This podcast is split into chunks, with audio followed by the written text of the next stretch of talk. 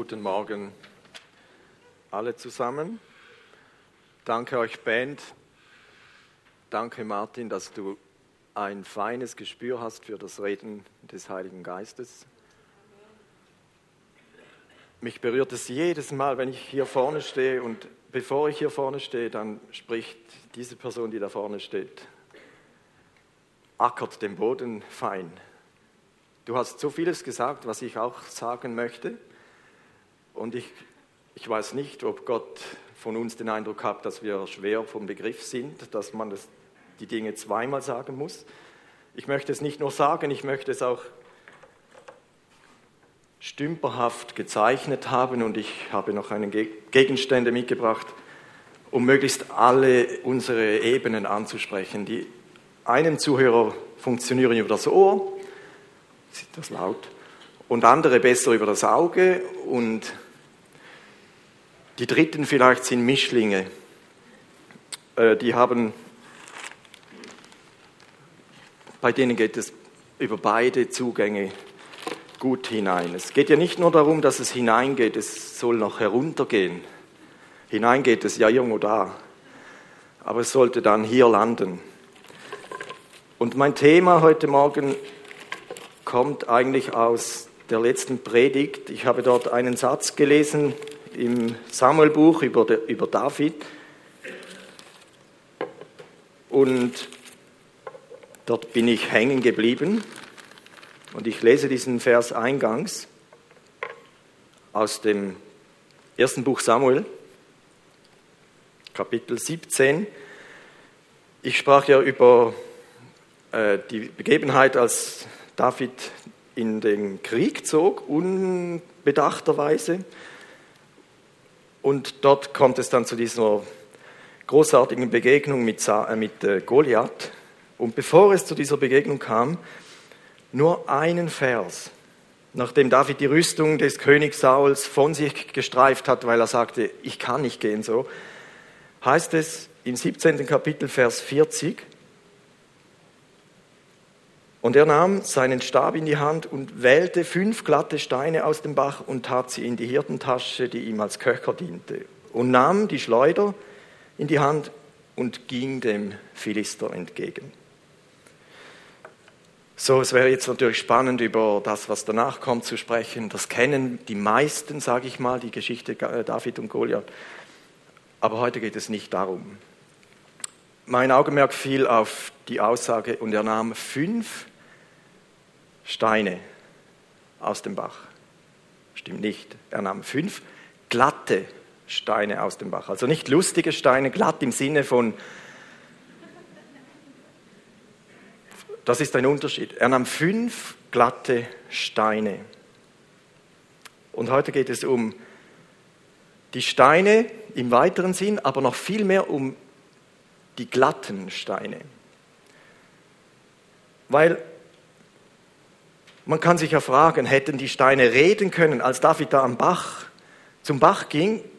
Keine Ahnung, war der weit weg von dort, von dem Heerlager der Israeliten? Dort muss es einen Bach gegeben haben. Und er, nahm, er ging dorthin und nahm fünf glatte Steine. Und sein Auge war geübt in der Auswahl der Steine für seine Schleuder. Weil ich bin überzeugt, er hat ja viel geübt beim Hirtensein. Und er wusste, worauf es ankam, wenn man die Steine wählte. Damit hat man noch nicht Garantie, dass man trifft, aber es ist schon mal eine gute Voraussetzung, wenn die glatt sind. Und dann haben fünf glatte Steine. Und jetzt stellen wir uns vor, wir sind die Steine im Bachbett. Darf ich uns mal so reduziert sehen heute? Wir sind die Steine im Bachbett. Haben die wohl gerufen, David, nimm mich! Ich bin geeignet. Um mich, um mich, um mich. Und überall gingen die Hände hoch und David dachte, nur fünf. Die haben natürlich nichts gesagt.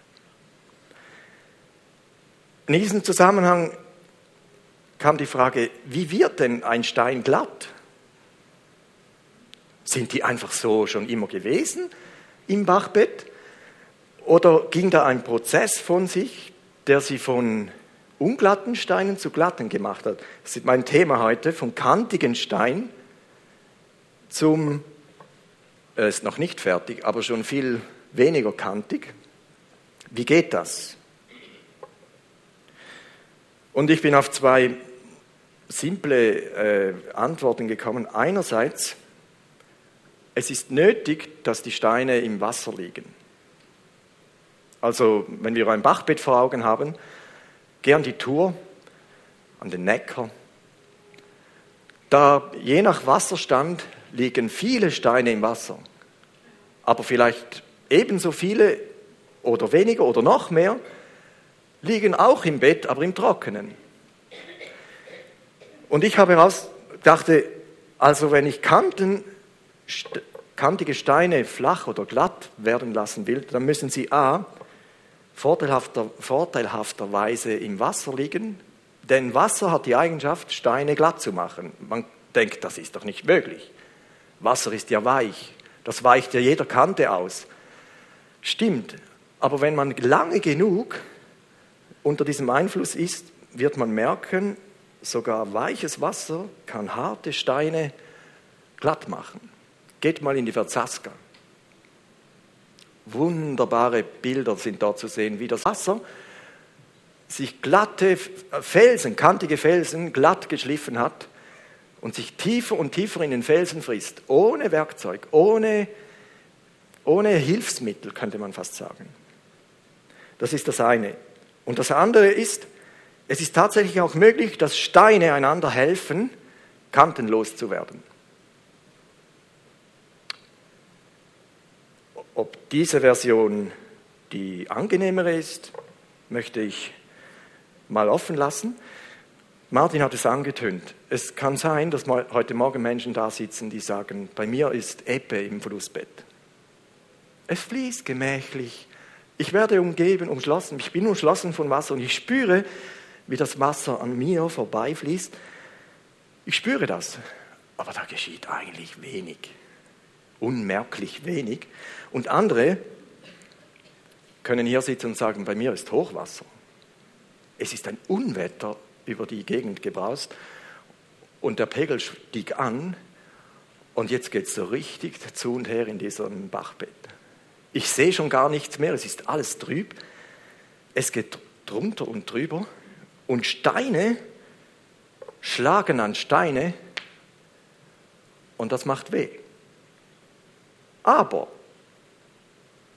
wenn ich dann wieder bei klarem Kopf bin, beziehungsweise wieder etwas sehe, kann ich merken, dass meine Kanten bereits nicht mehr so kantig sind, dank diesem Unwetter. Jetzt, ich möchte heute Morgen ein Plädoyer halten für das, dass die Gemeinde ein Ort ist, nicht der einzige, längst nicht der einzige, aber auch ein Ort ist, wo dieser Prozess vonstatten geht. Und ich kann wählen, ich kann im, im gewissen Sinne wählen, ob ich im Bachbett liegen möchte, dort wo eigentlich immer Wasser fließt, oder ob ich besser mich an den Ramm begebe und je nachdem, je nachdem, was geschieht, noch etwas weiter aus der Schusslinie gehe oder mich entscheide, ich möchte mittendrin sein. Ich möchte mit Haut und Haar mittendrin sein. Im Bewusstsein, es wird nicht nur angenehm sein, es wird nicht nur Honigschlecken sein, sondern es wird auch Schmerzen verursachen. Aber ich möchte meine Kanten loswerden. Jetzt verlasse ich diesen Vers aus dem Samuelbuch. Der dient uns nur als äh, Grundlage, das ist das Ziel. Vom kantigen zum glatten Stein. Übrigens, der ist noch zu groß. Ich denke, David hat noch kleinere genommen als dieser. Aber der ist schon, wahrscheinlich schon ziemlich geeignet für eine solche Mission. Und ich habe da eine, eine Zeichnung versucht zu machen, die unsere zweite Bibelstelle darstellen will. Ich lese aus zweiten Petrusbrief und ausgerechnet Petrus. Stellt euch den Petrus am Anfang, als er berufen wurde, Jünger von Jesus zu sein, mal in seiner Persönlichkeit, soweit man das ausmalen kann aufgrund der Erzählungen, der Geschichte, als Person vor. Ich, ich kann mir vorstellen, Petrus war etwa so. Fast rechtwinklige Kanten, vielleicht sogar Überspitze Überspitze Kanten, ein Raubold. Später vor seinem Tod schreibt er seinen zweiten Brief. Er tönt das einige Verse nach diesem Vers, tönt er es an. Ich weiß, ich werde nicht mehr lange in meiner irdischen Hütte sein. Eine lustige, eine interessante Formulierung. Und was der Mann schreibt, man, der hat Jahre im Bachbett gelegen und hat viele Situationen erlebt, die nicht schön waren. Er schreibt, 2. Petrus, Kapitel 1, Vers 5 und folgende.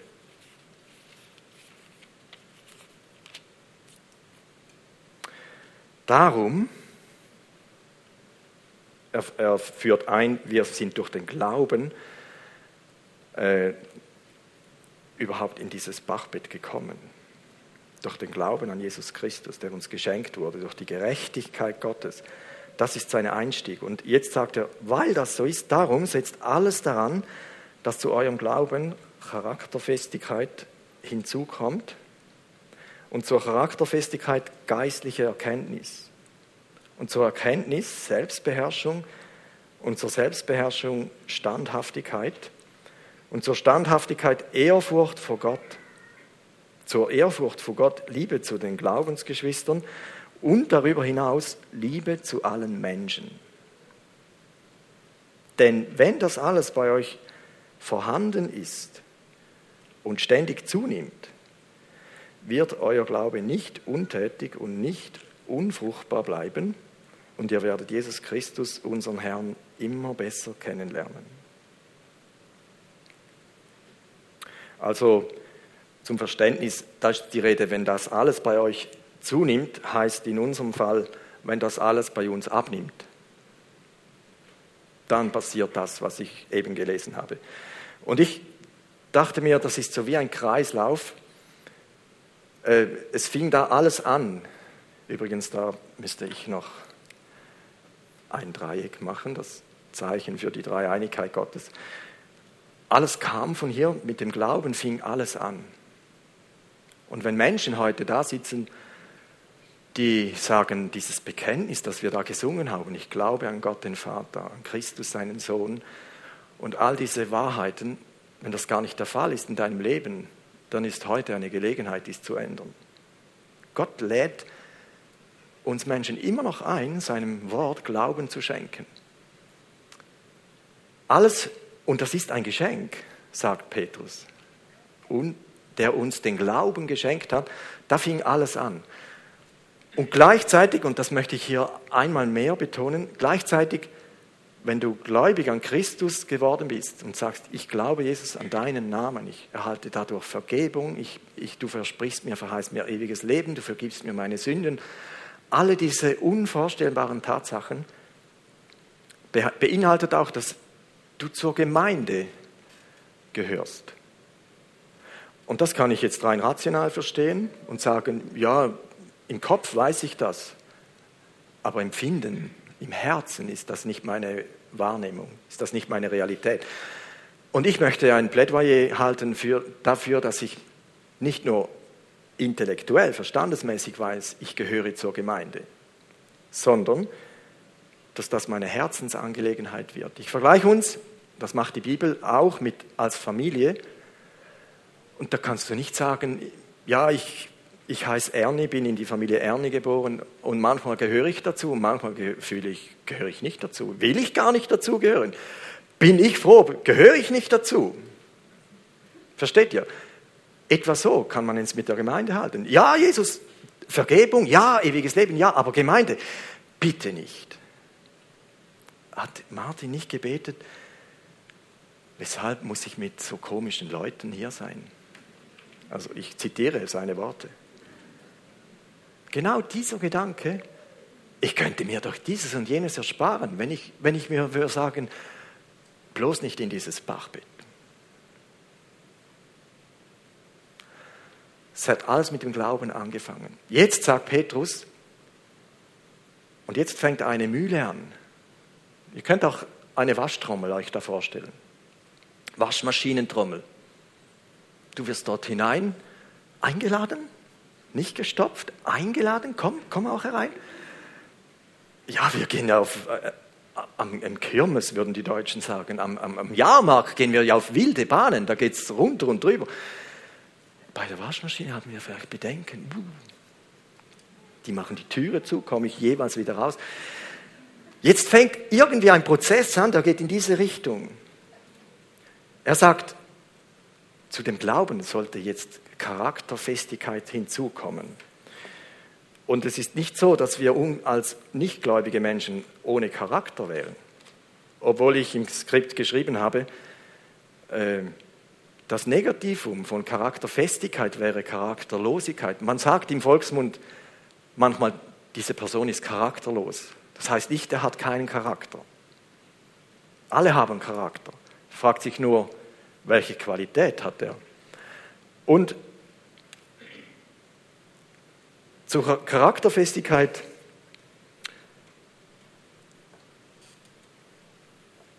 ist eben Hochwasser im Flussbett eine der besten Möglichkeiten herauszufinden, wo ich denn stehe mit diesen Sachen.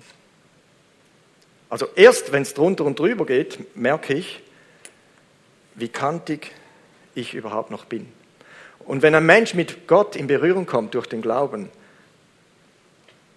wird ihm erst bewusst, wie kantig ich eigentlich bin. In der Welt, wo Gott keine Rolle spielt, sind eigentlich alle irgendwie so. Und ich falle ja gar nicht auf. Es käme niemandem in den Sinn, dass Gott eigentlich denkt, man müsste mehr und mehr so werden. Deshalb ist es manchmal von Nutzen oder oft, nein, es ist sogar zwingend, wenn keine Herausforderung, kein Hochwasser in, das Bachbett kommt, werde ich gar nie herausfinden, wo meine Grenzen sind. Wenn ich an meine Grenzen stoße mit Situationen, wenn ich auf dem falschen Fuß erwischt werde, dank denen finde ich heraus, wo meine Grenzen sind. Das ist die erste Voraussetzung zu erkennen, die sind gar nicht so rühmlich, wie ich immer dachte.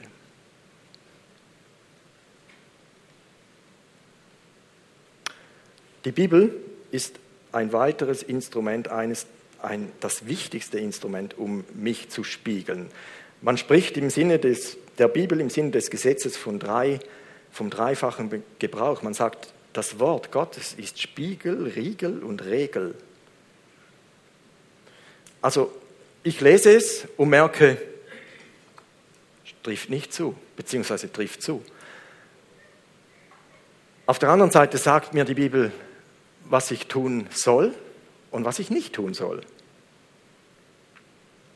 Und sie sagt auch klar, wann ich daneben liege. Es ist, es ist Regel, es ist Riegel und es ist Spiegel.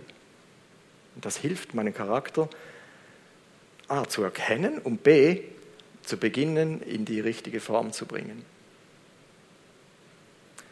Das passiert nicht von heute auf morgen.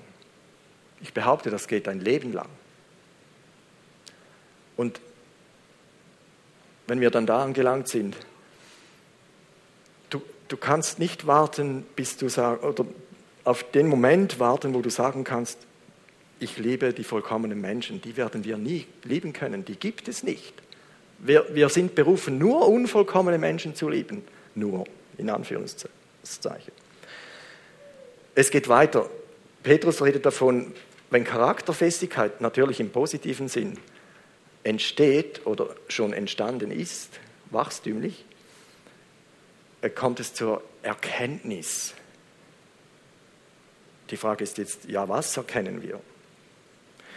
Und ich habe etwas nachgeforscht in verschiedenen Übersetzungen und es geht nicht in erster Linie um die Erkenntnis über mich selbst. Das mag auch einen Anteil haben, aber es geht vielmehr um die Erkenntnis von Gott über Gott, wer Gott ist, wie Gott ist. Wie groß seine Gnade angesichts meiner Kanten und Ecken, wie groß seine Gnade und Liebe ist, weil die Bibel ja sagt, alle Menschen, egal wie du heißt, egal was dein Hintergrund ist, haben Mangel an Ruhm, den wir bei Gott haben sollten. Es kann niemand kommen und sagen, ich bin schon vorgeschliffen, es reicht nicht. Erkenntnis über meine Erlösungsbedürftigkeit und in diesem Zusammenhang über die große, unendlich, unfassbare Liebe und Gottes uns Menschen gegenüber.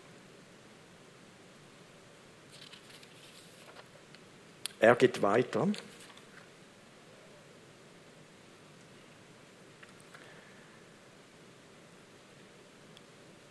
Es ist nämlich interessant in dieser Sache, wenn es um die Bildung des Charakters in die richtige Richtung geht.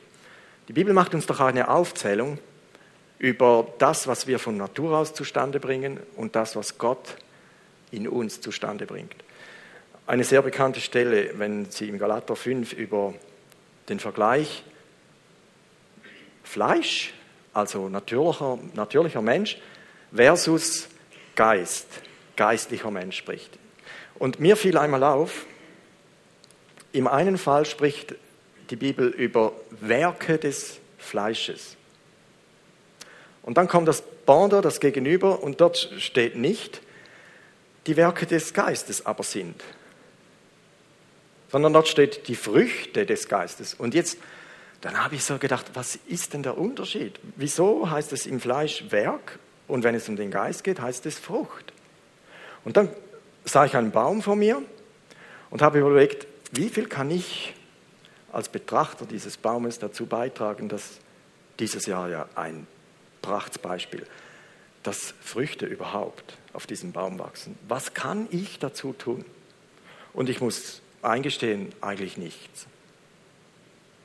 Paulus sagt, er hätte begossen, er hätte gepflanzt, Apollos hat begossen, aber damit es wächst, hat Gott gemacht. Und das stellen wir fest,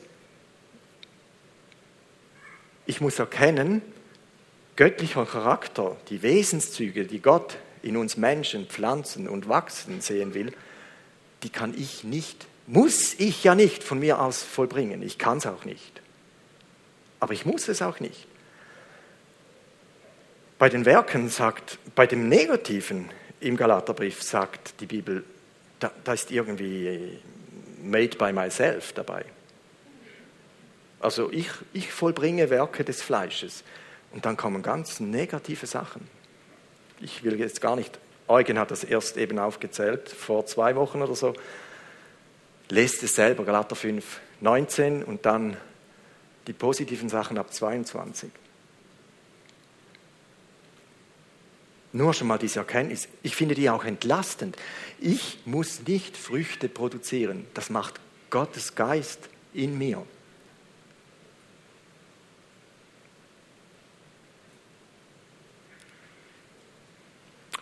Ich gehe einen Schritt weiter. Dann kommt uh, ein SBH.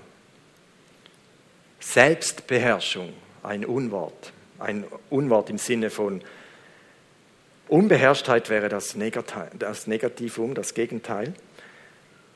Eine, eine Frucht des Geistes übrigens, das finde ich so interessant. Da, da ist wie die Zusammenfassung und jetzt kommen teilweise detaillierte An Auslegungen dieses Bündels Charakterfestigkeit. Selbstbeherrschung ist eine Geistesfrucht. Und das betrifft, soll mich betreffen in Sachen meinen Bedürfnissen, meinen Gefühlen und meinen Reaktionen. Oder anders gesagt, meinem Denken, ich zeige hier hin, nicht hier, meinem Denken, meinem Reden, meinem Handeln. Selbstbeherrscht sein kann bedeuten oder soll, wird bedeuten, ich bin nicht das Zentrum des Universums. Es geht nicht um mich. Wenn es um meine Bedürfnisse geht, ich bin nicht, ich bin nicht das Wichtigste. In Sachen Gefühlen, ich habe gelernt oder bin am Lernen auch mal über mich lachen zu können. Ich muss doch nicht immer gleich beleidigt sein. Ich kann mir auch selber vergeben. Und in Sachen Reaktionen. Früher war Richten und Verurteilen mein Ding. Nun übe ich mich in Barmherzigkeit und Sanftmut. und möchte lernen, meine Feinde zu segnen oder zu lieben. Dann ich ein, hatte ich einen Eindruck, dieser Prozess in Sachen Reaktion könnte so aussehen. Stell dir vor, du fährst mit deinem Auto und äh, ich würde es interessant finden, es gibt doch Blackbox von den Versicherungsgesellschaften, die kann man einbauen, dann wird die Prämie, glaube ich, günstiger. Und der Sinn dieser Blackbox ist, falls du einen Unfall erleiden solltest mit deinem Fahrzeug, kann man die letzten paar Sekunden deines Reagierens bzw. Nicht-Reagierens auf dieser Blackbox nachlesen und sagen, schuldig, unschuldig. Ich würde, mich, würde, mich würde sehr, sehr interessieren, wie die Blackbox tönen und lauten würden, wenn man das, was man denkt und sagt, in den letzten 20 Minuten des Autofahrens nachhören könnte oder sogar sehen. Weil ich stelle mir so vor, du fährst mit deinem Auto in dichten Verkehr und jetzt schneidet dir einer unberechtigterweise auf wirklich hochgefährlich den Vortritt ab und du sitzt an deinem Steuer. Und wenn, dein, wenn deine Reaktion noch von mehr Unbeherrschtheit beseelt ist als von Beherrschtheit, dann wird man das, erstens wird man mal denken, was fällt dir ein, habe ich jetzt nur gedacht. Oder? Du bist doch ein... Aber ich werde es nicht nur denken, ich werde es sogar ziemlich hörbar sagen. Ich werde, es, die Fenster sind ja zu und wenn sie auch offen sind, das sollen die da an der Straße, Fußgänger sollen das auch hören noch nicht genug. Du wirst noch mit deinen Händen und fuchtelst hinter deinem Steuerrad her, um den zu zeigen, wie daneben dieser jetzt war. Stimmt's? Hupen.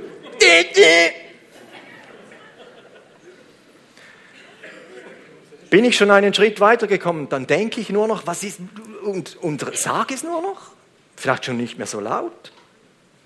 Wenn ich noch einen Schritt weiter komme, denke ich es nur noch und kann schon meinen Mund halten, die Hände sind am Steuer. Und wenn ich noch weiter bin, muss ich gar nicht mehr so denken. Obwohl es ja, es wäre ja so, es war ja so. Versteht ihr? Selbstbeherrschung, stellt euch mal vor, ich käme noch zu dem Schritt, dass ich sagen könnte, Herr, schenkt diesem Gnade, dass der keinen Unfall baut und segne diesen Typen. Das ist ja, nein, das macht man doch nicht. Oder hoffentlich bei der nächsten Kontrolle fällt er, erwischt es den oder so. Das, so weit geht, so weit geht dieser Prozess.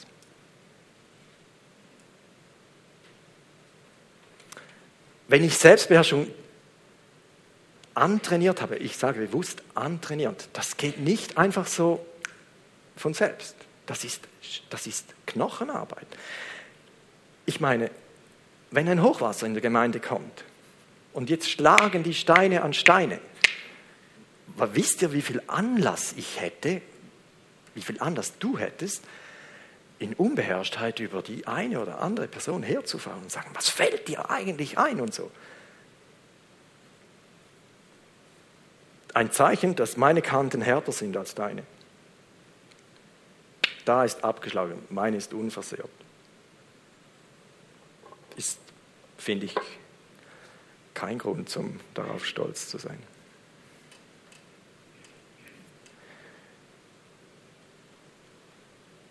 Aus Selbstbeherrschung, sagt Petrus, wächst Standhaftigkeit, beziehungsweise Standhaftigkeit als ein weiterer Teil des Prozesses hier, nicht eine Eintagsfliege, obwohl ich merke in meinem Leben, ich kann über gewisse Dinge, die Bibel sagt dann Sieg haben, das eine Mal, das zweite Mal, das dritte Mal und das vierte Mal falle ich an demselben Punkt auf die Nase. Und nachher geht das wieder einige Male im gewollten Sinn. Standhaftigkeit ist ebenfalls ein Element, das erst durch die Schwierigkeiten geprobt werden kann. Ich dachte an einen Baum, an eine Wettertanne, die steht ganz allein auf offener Flur, auf, auf einer Wiese. und hat ein mächtiges Kleid, sprich Äste. Sehr viel Angriffsfläche, aber bringt es irgendwie fertig, den Stürmen zu trotzen, egal von welcher Seite sie kommen. Und das Geheimnis, das ist nicht irgendwie eine spezielle Sorte von Bäumen. Das, das kann eine Fichte sein, das kann eine, oft sind es Fichten. Die hat gelernt, in den Stürmen ihre Wurzeln so tief zu graben, dass sie sagt, auch wenn das bläst und windet und ein Orkan kommt, deswegen falle ich nicht um. Geistlich gesehen geht es genau um das Gleiche. Durch die Hochwasser verliere ich Kanten und im Verlieren der Kanten wächst meine Standhaftigkeit. Ich, ich weiß besser umzugehen mit Situationen, wenn es weh tut, wenn es schwierig wird. Ein Paulus redet davon, ein, äh, ein klassisches Beispiel. Petrus habe ich erwähnt. Wenn ich an Mose denke, der Mörder, und später heißt es in der Bibel, er war der demütigste Mensch. Das hat er wohl nicht am Königshof gelernt. Dort zog er noch das Schwert, sondern mit, den, mit dem Volk Israel. 40 Jahre in der Wüste und sowas von Schwierigkeiten und Herausforderungen.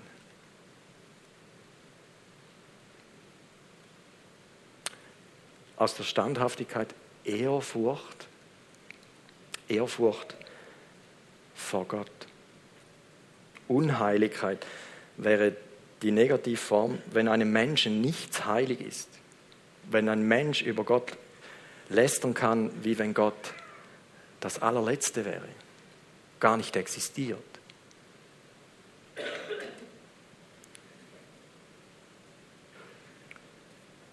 Wenn ein Mensch Ehrfurcht vor Gott hat, in dessen Leben spiegelt sich das Wesen Christi mehr und mehr. Der lebt einen, einen weisen, einen anziehenden, einen authentischen Lebensstil. Er hat gelernt, Gott und nicht menschengefällig zu leben. Er orientiert sich am Wort Gottes, nicht an gesellschaftlichen Trends. Der Psalmist David sagt im 100 zehnten Psalm.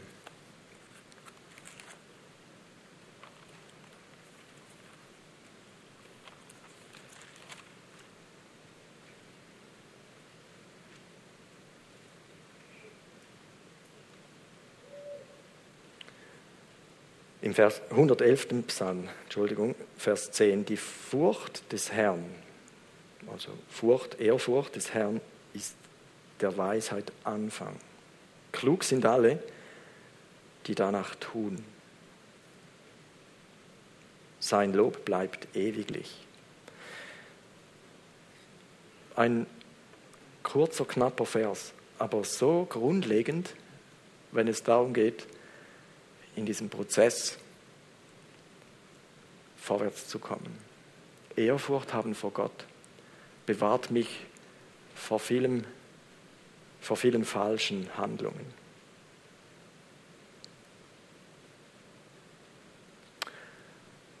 Und jetzt sagt Petrus, es geschehen daraus zwei Sachen.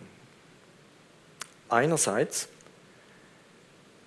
wird unser Glaube Früchte bringen. Ich habe da eine Birne gezeichnet, die steht für die Früchte. Wird dieser Glaube Früchte bringen? Und auf der anderen Seite hat das einen Ausfluss auf der menschlichen, auf der zwischenmenschlichen Ebene. Und er, macht zwei, er, macht, er unterscheidet zwei Dinge. Er sagt, daraus entsteht brüderliche Liebe. Ein etwas veralteter Ausdruck, brüderliche Liebe, meint aber nichts anderes, als dass wir, die wir zu Christus gehören, aufgrund unseres gemeinsamen Glaubens, uns lieben sollen, äh, dürfen, können, wollen. Wie man es immer nennen will, er wird noch konkreter. Ich habe nur wenige Verse, sagt er, sagt er kurz und knapp, ganz plakativ. Habt die Brüder lieb. Ausrufezeichen steht bei Luther. also Schwestern eingeschlossen. Gell? Habt die Brüder lieb. Er spricht, er, er schreibt den Brief an Gläubige. Habt die Brüder lieb. Petrus, du solltest mal in, in unserer Gemeinde gewesen sein. Würdest du das dann auch schreiben? Ja, er würde es schreiben.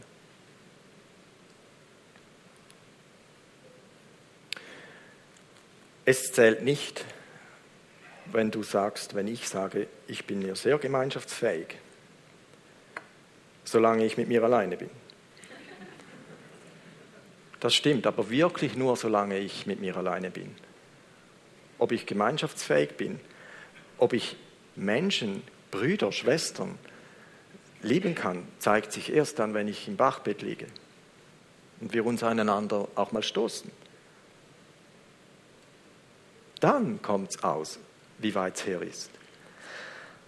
Hab die Brüder lieb. Das ist die erste Ebene. Elaim, nicht lahm, auch nicht lamm, Liebe zu allen Menschen. Er erweitert dann den Kreis unbegrenzt. Er sagt dann, und wenn ihr die Brüder lieb, gelernt habt zu lieben, jetzt lernt noch zu, alle Menschen zu lieben. Den bösen Nachbarn, auch den Polizisten, der dich eben erwischt hat, auch der Steuerbeamte. Wer dir jetzt in den Sinn kommt, wo es unbequem ist, wo du sagst, mm, aber der auch, diesen auch, jenen auch. Ja. Ich wünsche mir, ich wünsche uns, dass unser Prozess so weit geht, kommt, dass ich ansatzweise hier ankomme. Und was ist, wenn Gott diesen schwierig zu liebenden Menschen durch dich das einzige Fenster öffnet, um ihn erkennen zu können? Und du lässt es geschlossen. Ich lasse es geschlossen.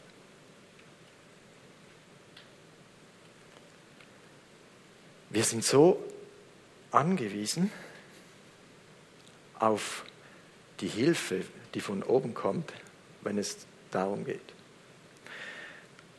Und das Letzte, was er anführt, dadurch und dadurch geschieht IBKL, JBKL. Jesus besser kennenlernen, steht hier geschrieben. Logisch, weil Jesus war ja genau da. Er ist ja der, der die Brüder liebt. Und er ist der auch die Feinde liebt. Das hat er bewiesen. Eindrücklich, hat er eindrücklich bewiesen. Wenn wir davon Anteil bekommen, werden wir das erleben. Oder im Bilde des Steins ausgedrückt, Jesus war kantenlos, ist kantenlos. Und das ist unser Ziel, meine Kanten loszuwerden. Dadurch ist es ratsam, im Bachbett zu liegen, wo Wasser fließt und nicht zu fliehen, wenn die Flut kommt. Und wir werden unterschiedlich weit kommen. Und, und stellt euch mal vor, wir wären alle schon so weit. Und jetzt kommt eine neu bekehrte Person in die Gemeinde und die sieht weshalb denn nicht so aus? Sah ich ja auch mal. Wie wird sich, was wird in dieser Person geschehen, wenn sie lauter gerundete Steine sieht, vorfindet? Und ich bin der Einzige, der Kanten hat. Bin ich hier falsch? Nein, goldrichtig. Und wie einladend muss es sein, also ehrlich gesagt, ich möchte lieber in einem Bachbett liegen, wo lauter solche Steine sind, als lauter solche. Das, das sieht schon unbequem aus. Das, das kann ja nicht Ring sein. Wir als Gemeinde sollen, wir dürfen ein Ort sein, wo Menschen nicht aufgrund unserer verurteilenden Blicke, sondern weil das anziehend wirken soll, vom kantigen Stein immer glatter zu werden, weil der Sinn der ganzen Sache ist, wer weiß, wann der nächste David kommt und sich Steine im Bachbett aussucht, dich wählt. Weil nur ein glatter Stein für gewisse Missionen geeignet ist und ein kantiger ist ungeeignet. Das heißt nicht, damit will ich nicht sagen, Gott kann kantige Steine nicht brauchen. Doch, sogar das. Aber bestimmt nicht gerade, um einen Goliath umzulegen. Weil ich glaube, die Negativseite des kantigen Steines im Sinne der Goliath-Mission ist diese, er hat eine Unberechenbarkeit an sich, da hilft das beste Ziel, Zielen nicht, weil die steilen Flächen, die da durch den Wind sausen, werden den Stein irgend in eine Richtung abweisen. Und es wird verfehlen. Der gerundete, der glatte Stein ist berechenbarer. Ich sage berechenbarer. Immer noch eine gewisse Unberechenbarkeit, aber die ist so klein, dass ich es wagen kann, auf einen Goliath zu schießen. Versteht ihr das Bild? Und Hand aufs Herz, wer möchte nicht an einer Mission, die Gott sagt, ich habe etwas ganz Wichtiges vor mit dir. Beteiligt sein, weil ich gelernt habe, weil ich ausgeharrt habe in diesem Prozess, weil ich ausgeharrt habe in schwierigen Situationen und wieder daraus herausgekommen, Martin hat es gesagt, Gott hat das letzte Wort. Und er spricht, wann eine Situation wie zu Ende geht. Möchte ich Teil sein dieses Prozesses im Bewusstsein, es schmerzt, ja, aber es dient dem Ziel. Es bringt mich näher dorthin, wo Gott mich haben möchte.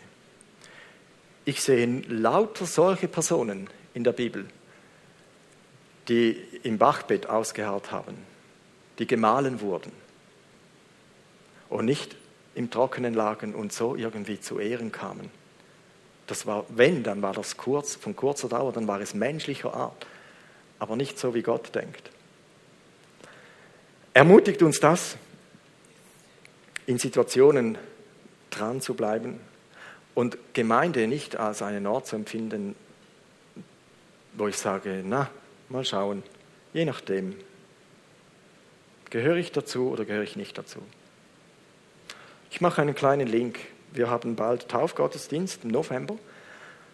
Wenn du mit diesem Gedanken auch schon befreundet wurdest oder befremdet wurdest vielleicht, ich möchte dich, ich möchte dich gewinnen, mit diesem Gedanken befreundet zu werden. Das ist ein Zeichen, so verstehe ich die Bibel. Übrigens hat Jesus das eingeführt, das ist nicht irgendeine Idee von irgendein paar Menschen, das war Jesus selbst der gesagt hat, wir sollen die Menschen als Zeichen gegen außen taufen für das, was innerlich bei der Wiedergeburt geschehen ist. Nicht eine Option. Jesus hat nicht von Option gesprochen. Je nachdem, je nach Situation, je nach Hintergrund, je nachdem, je nach Art und Weise, wie das gegangen, äh, von sich ging, könnt ihr das ja machen. Nein, er hat gesagt, ihr sollt es tun. Ich lade dich deshalb ein, der mit diesem Gedanken auch schon gespielt hat. Spiele nicht nur. Lass dich von Gott ganz konkret ansprechen und dann geht es darum, Gehorsam zu leisten. Ganz einfach. Nichts anderes.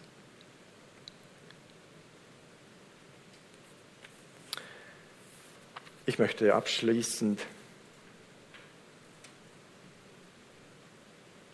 fragen, sind meine Kanten erkannt? Ich für mich? Halte ich mich im führenden, wasserführenden Flussbett auf oder frisst ich mein Leben an der Uferzone im Trockenen? Habe ich mich auch schon bei Gedanken ertappt, dass das Leben ohne Gemeinde weniger nervenaufreibend sein könnte? Muss ich mir denn das antun?